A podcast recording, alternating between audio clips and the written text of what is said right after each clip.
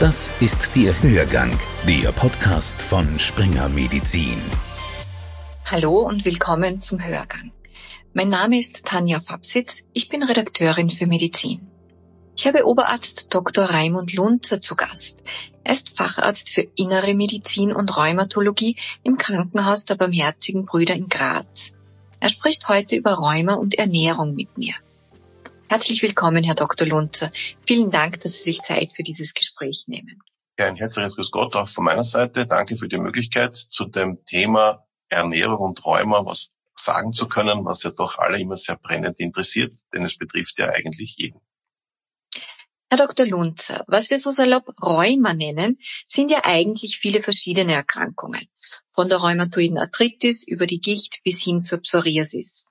Wenn wir jetzt über Rheuma und Ernährung sprechen, über welche Erkrankungen möchten Sie heute sprechen? Und warum kann man diese Krankheiten, zumindest was die Ernährung betrifft, zusammenfassen? Rheuma ist ja, wie Sie schon gesagt haben, ein salopper Begriff, auch als Volkskrankheit, aber das entzündliche Rheuma umfasst ca. 400 bis 450 Krankungen, unterschiedliche Ausprägungen, unterschiedliche Manifestationen, wie Sie erwähnt haben. Aber für was wir heute sprechen, es ist ganz wichtig, wir reden von Entzündung und nicht in erster Linie von degenerativen Prozessen. Bei unseren Patienten steht also das Wort Entzündung im Vordergrund. Warum ist das so wichtig? Der Schmerz hat bei den Patienten ganz wichtig im Vordergrund zu stehen und den gilt es zu beeinflussen. Aber er hat nicht Abnützungen, Frakturen oder Tumore, sondern er hat Entzündungen und so glauben halt viele oder versuchen halt viele durch Ernährung diese Entzündung alleine zu beeinflussen. Deswegen ist es wichtig, solche Informationen unterschwellig, niederschwellig oder auch feinfühlig in die Bevölkerung mitzubringen. Bei Diabetes sind die Zusammenhänge zwischen Ernährung, Bewegung und Erkrankung recht klar. Wie ist das bei rheumatischen Erkrankungen? Gibt es Lebensweisen und Ernährungsvorlieben, die das Entstehen einer rheumatischen Erkrankung begünstigen? Keine Frage. Wenn wir über Lebens- und Ernährungsweise müssen wir vielleicht am Anfang kurz trennen. Rauchen ist erwiesenermaßen schlecht. Das brauchen wir nicht lang diskutieren. Auch Übergewicht, das ist allen bekannt, ist das höchst zulässige Gesamtgewicht bei einem Stoßdämpfer überschritten, wird ausgetauscht. Man kann bei den Patienten Gelenke austauschen, das wissen wir, aber das kann ja nicht primär der Sinn sein. Von der Ernährungsweise ist auch vielleicht dazu noch ein kleiner Faktum zu nennen. Fett setzt auch Entzündungen frei. Das waren diese so berühmten Adipokine, wie sie sich nennen, die befeuern die Entzündung, sind auch dann messbar im erhöhten CRP. Deswegen sind zum Beispiel auch die kardiovaskulären Erkrankungen bei adipösen Patienten deutlich erhöht. Vielleicht noch ein Wort zu diesen Ernährungsformen und damit dann auch gleich das Wort Diät eingeführt, was ja damit immer so diese Ernährungsweise mit sich bringt. Man muss wirklich vorsichtig sein beim Wort Diät, weil das bedeutet eigentlich Lebensweise. Und das schließt daher nicht aus, wie heute eigentlich angenommen, lediglich nur Ernährungsbegriffe. Und deswegen ist mir ganz wichtig, dass wir das von vornherein gleich definieren. Wir müssen Extreme meiden. Das heißt, Entzündung führt natürlich zu Verlust von Körpermasse und der Körper versucht das natürlich wieder fett zu machen. Aber ohne ausreichende Eiweißzufuhr oder sich also nur monoton zu ernähren, das kann schon kritisch werden. Kann man mit Hilfe der Ernährung einer rheumatischen Erkrankung vorbeugen? Gibt es Nahrungsmittel, die sozusagen antirheumatisch wirken? Ja, das wird dann immer sofort in das Wort Diät und Fastenkuren überführt und keine Frage, das Wort Fasten oder die entsprechenden Fastenkuren haben durchaus einen positiven Effekt. Das sollte nicht mal abgestritten werden. Hier wird über das körpereigene Cortisol gesprochen, das dann im Rahmen dieser Fastenkur ausgeschüttet wird. Aber die Betroffenen produzieren sozusagen ihr eigenes Cortison. Der Wirkmechanismus ist natürlich nicht von langer Dauer und wenn die Krankheitsaktivität zu hoch ist, wirkt das natürlich nicht. Rheuma gibt es auf der ganzen Welt. Und es wird dann natürlich nicht allein an der österreichischen Küche liegen, dass wir an Rheuma erkranken. Denn ein Inder kennt nämlich keine Palatschinken, ein Südafrikaner keine Grammknödel, ein Mexikaner kein Brunzenkröstel. Und wenn wir auf unserem Teller regelmäßig Heuschreckenschlangen oder Kugelfische essen oder sehen, wird es uns auch nicht besser gehen. Deshalb ist das Wort eine gewisse Diät oder ein gewisses Weglassen von einem Ernährungsmittel, wenn man so sagen darf, die Entzündung nicht verhindert. Es ist keine Frage, dass der nächste Big Point in der Medizin sicherlich das Mikrobiom darstellen wird, im Sinne der Keimbesiedelung, im Sinne der Antigenpräsentation. Aber das zu evaluieren, was ist denn normal, das ist derzeit Gegenstand der Forschung. Ich möchte noch einmal kurz bei Ihrem Beispiel einhaken. Wäre es für einen Rheumapatienten gesünder, auf sein Schnitzel zu verzichten? Schmerz und Schwellungen der Gelenke werden durch diese entzündungsfördernden Botenstoffe verursacht. Wir nennen diese Arachidonsäure, wie es so schön heißt. Alle Tiere, auch Menschen, können diese Säure, diese Arachidonsäure aus der Linolsäure produzieren. Das ist vielleicht nur kurz ein Fakt aus der Basismedizin. Bei Menschen wird diese Umwandlung genau kontrolliert und dadurch können auch diese mehrfach ungesättigten Fettsäuren vermindert, zu denen auch die Arachidonsäure gehört. Wenn wir also jetzt diese Arachidonsäure vermindert über die Nahrung aufnehmen, kann eben dieser körpereigene Arachidonsäurespiegel etwas geringer ausfallen. Wir müssen halt die Ernährung oder diese entsprechende Zufuhr mehr oder weniger, kleine Zahl vielleicht, auf 350 reduzieren pro Woche. Diese Arachidonsäure wird aber fast vollständig in den Körper eingebaut und kann damit die entzündungsfördernden Botenstoffe mit anfeuern, wenn wir sie zu viel zuführen. Das ist aber auch in Fleisch, Wurstwaren, Milchprodukten und auch in Eier oder Käse enthalten. Deswegen sollten wir halt diese Nahrungsmittel etwas geringer, aber nicht vermeidend zuführen. Welche anderen Komponenten lassen sich über die Ernährung beeinflussen?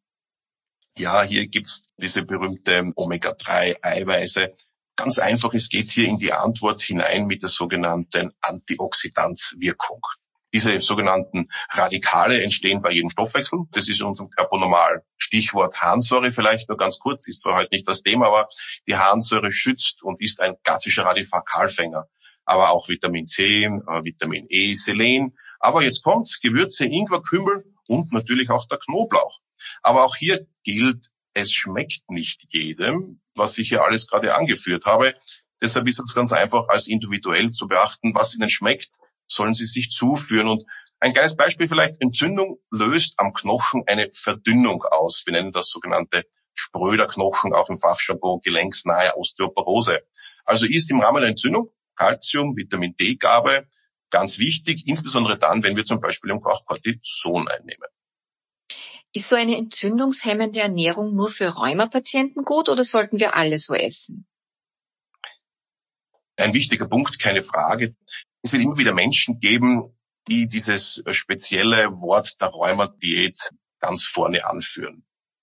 Ihnen vielleicht sogar eine Remission oder eine Entzündung der Heilung gebracht haben. Auch Einzelerfahrungen sind hier durchaus anzukennen, aber das hilft auf Gruppenniveau nicht. Das heißt, ich kann nicht allen Rheumapatienten eine gewisse Ernährung vorenthalten. Vielleicht handelt es sich um individuelle Unverträglichkeiten, vielleicht aber auch soziale oder psychische Faktoren, die ein Rheumaproblem auslösen, triggern oder eben auch verändern können. Oder ist es ein zufälliges Auftreten einer Spontanremission, weil sie plötzlich irgendeine andere Ernährung mit sich führen? Diese Frage muss leider individuell nachgegangen und beantwortet werden. Vor allem muss die eingehaltene Kost vollwertig sein. Also ein Weglassen einer Diät oder ein Zuführen einer gewissen Masse an einem Produkt, das kann nicht der Sinn sein. Einseitige Rheumatoiditäten sind auf jeden Fall abzulehnen. Sie führen nur, dass der Körper wesentliche Faktoren enthalten wird und damit wären sie eigentlich nicht gesünder, sondern anfälliger für Krankheiten. Vielleicht ein Wort zu den Rheumapatienten, die Ernährungen bewusst mit Medikamenten interagieren es ist ganz wichtig, dass natürlich auch Medikamente das beeinflussen können. Zum Beispiel NSAR. Werden sie zum Essen, mit dem Essen, mit einem fettigen Essen eingenommen, können die Medikamente deutlich schlechter resorbiert werden. Auch Cortison sollte des Morgens eingenommen werden und dann auch nicht mit einem zu fetten Essen. Dann Methotrexat sollte abends eingenommen werden, wegen zum Beispiel vermehrter Übelkeit. Also hier gibt es schon ein paar Dinge, die zu beachten sind, ernährungstechnisch, neben nur alleine der Ernährungskomponente. Aber ich verstehe das schon, dass es für den Patienten aufwendig werden kann. Zum Beispiel eine Schilddrüsentablette muss morgens nüchtern in der Früh, dann vielleicht noch der Thromboas und dann noch der Magenschutz und dann noch die Schmerzmedikation. Also das kann dann für den Einzelnen schon sehr aufwendig werden. Was halten Sie von Nahrungsergänzungsmitteln, Vitaminpräparaten etc.? Ja, genau diese Frage musste ja kommen, weil ja an allen Ecken und Enden, dass es zu kaufen gibt und das natürlich auch als sogenannte in der Apotheke beworben wird. Prinzipiell erhalte ich von Nahrungsergänzungsmitteln, bitte entschuldigen Sie, gar nichts. Die Natur stellt alles zur Verfügung und auf dem Erdball ist alles in ausreichender Menge vorhanden. Nur wir haben verlernt, zu essen. Wir schlucken nur noch. Das war ein berühmter Koch aus Frankreich. Wir suchen doch intuitiv nach einer Tablette, die unseren Ausgleich verbessern kann. Vitamine, die denn eingenommen werden müssen. Und wir suchen ja dann auch Fettsenker, um unsere Ernährung so weiterführen zu können. Das ist doch eine schlechte Idee. Ein kleines Beispiel. Früher war es doch kontraproduktiv, seinen Traktor zu essen, sein Pferd oder sein Rind. Deshalb generiert man auch den Ausdruck weniger Fleisch, was auch dann die Krankheit der Könige, die entsprechend viel Fleisch essen können, kleiner Seitenhieb auf die Gicht. Aber trotzdem ist es hier ganz einfach Nahrungsergänzungsmittel bei gewissen Erkrankungen auf Intensivstationen, bei konsumierenden Erkrankungen, keine Frage. Aber im Rahmen des Alltags, wenn wir auch von normalen Patienten sprechen mit Entzündungen, ist leider bitte abzuraten. Wenn jemand schon an einer rheumatischen Erkrankung leidet, kann die Ernährung helfen, vor Spätfolgen zu schützen? Ja, was wir vorher schon diskutiert haben, die Arachidonsäure im Körper zu verdrängen, das ist das Ziel. Zum Beispiel Fischöle. Diese veränderten äh, Arachidonsäuren können durch eine entscheidende Doppelbindung sich ändern. Infolge dieser Ähnlichkeit verdrängt diese Arachidonsäure im Stoffwechsel und wir können dann diese Substanzen anders aufnehmen. Zahlreiche Daten zeigen, dass durch diese neue, das heißt dann Eicosapentaensäure, kurz abgekürzt EPA, bitte entschuldigen Sie das langsame Sprechen, aber es ist damit leichter verständlich. Nun dabei können Sie dieses EPA also umso wirksamer erweisen, je weniger Arachidonsäure in der Nahrung aufgenommen wird. Also diese EPA kann auch aus Alpha-Linolonsäure entstehen, wie zum Beispiel Leinraps, Weizen, Soja oder Walnussöl. Wenn Sie diese Öle statt zum Beispiel auf Distel, Saffloa oder Sonnenblumen verwenden, benötigen Sie weniger EPA aus Fischöl und der Patientin wird dem Körper geringere Brennwerte zur Verfügung gestellt. Das gilt natürlich nicht jetzt für einen schweren Entzündungsschub, aber wenn jemand hier eine Ernährungskomponente zuführen möchte, dann kann er sich auf diese Öle zurückziehen. Was kann denn ein Rheumapatient von einer Ernährungsumstellung erwarten? Wie stark können sich die Beschwerden im Idealfall bessern? Oder anders gefragt, gibt es Patienten, denen eine Ernährungsumstellung gar nicht hilft? Ganz einfach, was ihnen gut tut, wird weitergeführt, was schlecht führt, zu schlechten Beschwerden führt, wird gelassen. Wie gesagt, auch einleitend ist ganz einfach, sind Extreme zu vermeiden. Es führt zu Muskelmasseverlust, wie schon kurz erwähnt, und entsprechende Zufuhr von Energie und Stoffwechsel und Sauerstoffträgern ist natürlich für den Körper wichtig. Aber ein Rezept zum Nachkochen, das global auf jeden zutrifft, das geht leider nicht. Es ist auf individuelle Wünsche Rücksicht zu nehmen. Also eine ausgewogene Ernährung, das würde ich den Patienten klar empfehlen. Meiden Sie die Extreme. Das ist besser als jede Diät, wie gesagt, das Wort Diät heißt ja eigentlich Lebensweise, aber in unserem Fachjargon wird die Diät ja leider mit einer Mangelernährung oder einer Reduktion gleichgesetzt. Haben Sie noch Tipps für den Alltag? Ja, Essen ist doch Genuss, Entspannung oder ist er noch mehr als bloße eine Ernährungsaufnahme. Jeder von uns hat doch eine gewisse Lebensfreude. Wer möchte längerfristig mit einer Diät leben, die zwar sich geringfügig auf die Lebenserwartung oder Krankheit auswirkt. Aber wenn es ihnen nicht schmeckt im Leben, das kann doch nicht gut sein. Und man kann vielleicht schließen mit Fisch ist gut, Fleisch weniger bei Bedarf, Fett mit pflanzlichen Ölen zu ersetzen, Obst, Gemüse, keine Frage. Aber vielleicht zum Abschluss Wasser, Tee, Kaffee und auch Wein in gewissen Dosen, jetzt kommt der berühmte Spruch, es kommt aufs S an, in Massen oder in Maßen genossen. Ähm, Wein ist prinzipiell nicht schlecht, auch Kaffee ist nicht schlecht, aber es kommt hier ganz klar auf die Dosis drauf an. Herr Dr. Lunzer, wenn man mehr über Rheuma und Ernährung erfahren möchte, wo lassen sich gute Informationen finden? Natürlich gibt es im Internet auf den Fachzeitschriften und auf den auch wie von Ihrem Springer Verlag ausführlich und sehr informative Quellen, die man sich hier anschauen kann. Aber vielleicht ganz einfach. Es gibt eine liebe Kollegin, die Frau Dr. Eichbauer-Sturm, die hat auf YouTube ein Ernährungsvideo zum Kochen gemacht. Schauen Sie sich das an. Lustig, eloquent, informativ. Genau das, was Sie brauchen. Herr Dr. Lunzer, vielen Dank für das spannende Gespräch. Vielen herzlichen Dank.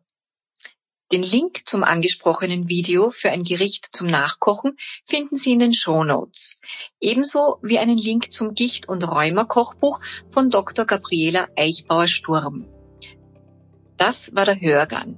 Ich bedanke mich fürs Zuhören und freue mich, wenn Sie nächste Woche wieder dabei sind. Hörgang, der Podcast von Springer Medizin.